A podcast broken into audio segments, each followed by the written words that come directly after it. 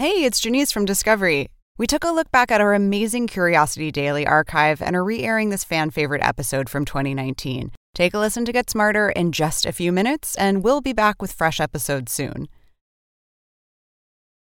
Hi, we're here from Curiosity.com to help you get smarter in just a few minutes. I'm Cody Gough. And I'm Ashley Hamer.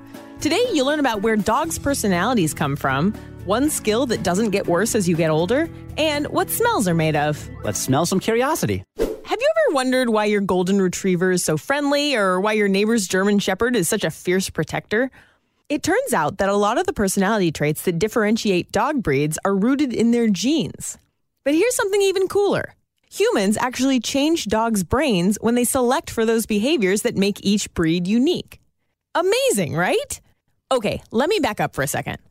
A 2019 study used reports from the Canine Behavior Assessment and Research Questionnaire to identify 14 key doggy personality traits that may have a genetic basis. That questionnaire is an online survey that's been helping pet owners assess their dog's behavior since 2005. And researchers compared the responses in that questionnaire to genetic data that had been gathered by other researchers. In the end, they linked genetic information to the behavioral data of around 14,000 dogs from dozens of breeds and found 131 places in a dog's DNA that may affect those traits. The study found that the most inheritable traits included trainability, a desire for attention, and the tendency to be aggressive towards strangers. But the research also says that genetics only accounts for about 15% of a dog breed's personality. So perfectly behaved designer dogs are probably not in our near future, although that hasn't stopped humans from trying for thousands of years. According to another study published in September in the Journal of Neuroscience, the long history of human applied dog breeding has actually changed the structure of dogs' brains. And that variation goes beyond brain size and shape. Scientists generated maps of six distinct brain networks based on brain scans from 33 different dog breeds to see where they'd find behaviors like social bonding or movement. They found that different behaviors in different breeds were correlated with variations in these neural networks, which supports the idea that there's a genetic basis for behavioral traits.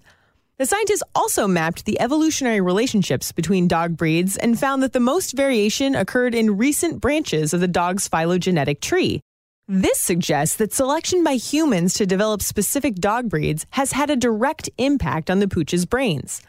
So basically, dogs' personalities are rooted in their DNA, but breeding choices over thousands of years have intensified the differences between dog breeds. And you thought puppy preschool had a big impact. You know, we talk a lot about how you are a cat person. I grew up with a golden retriever. Oh. My parents now also have another golden retriever. So there's a little bit about me. That makes sense to me. Why? I don't know. I just seem like a golden retriever kind of guy. It's probably confirmation bias, but you, uh, yeah, now, now you officially are a golden retriever kind of guy, and you always have been. Sweet. I'm glad to have that validation. I've got some good news for you if you're worried about losing skills as you get older. Scientists have identified one skill that does not deteriorate with age, and it's a pretty important one as in our ability to speak, write, and learn new vocabulary. Literary greats like Toni Morrison stand testament to this fact. Her last novel appeared when she was 84 years old. And check this out it seems that not only do our language skills not deteriorate, but also that exercising them may actually prevent cognitive decline. See, studies have found that some aspects of our language abilities, like knowing what words mean, actually improve during middle and late adulthood. One study found that older adults living in a retirement community near Chicago had an average vocabulary size of over 21,000 words, while the vocabularies of a sample of college students only included about 16,000 words. Our language abilities sometimes act like a canary in the cognitive coal mine. They can be a sign of future mental impairment decades before those issues actually manifest themselves. In 1996, epidemiologist David Snowdon and a team of researchers studied the writing samples of nuns. They found that the grammatical complexity of essays that the nuns wrote when they joined their religious order could predict which sisters would develop dementia several decades later. And keeping a journal has been shown to substantially reduce the risk of developing various forms of dementia, including Alzheimer's disease. Meanwhile, reading fiction has been associated with a longer lifespan. A large scale study conducted by the Yale University School of Public Health found that people who read books for at least 30 minutes a day lived, on average, nearly two years longer than non readers. And a July 2019 study found that studying a foreign language in older adulthood improves overall cognitive functioning. The moral of the story is that the writing is clearly on the wall. In order to age well, it helps to keep writing, reading, and talking.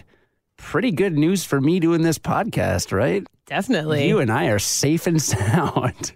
You know, one of the coolest things I learned from this article is that there are a bunch of nuns that donate their brains to science. It's like a thing.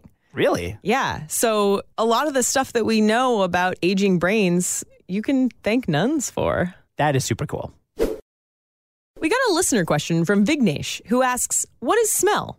It's like we know about light, it's made of photons, and sound, it's made of vibrations. Similarly, I'm curious about the what's and how's of smell. Great question, Vignesh. The simple answer is that smell is made of molecules. I mean, sure, everything's made of molecules, but when you catch a whiff of a freshly peeled orange or crinkle up your nose at the smell of old garbage, it's because the molecules that make up that smelly thing have wafted through the air to your nose.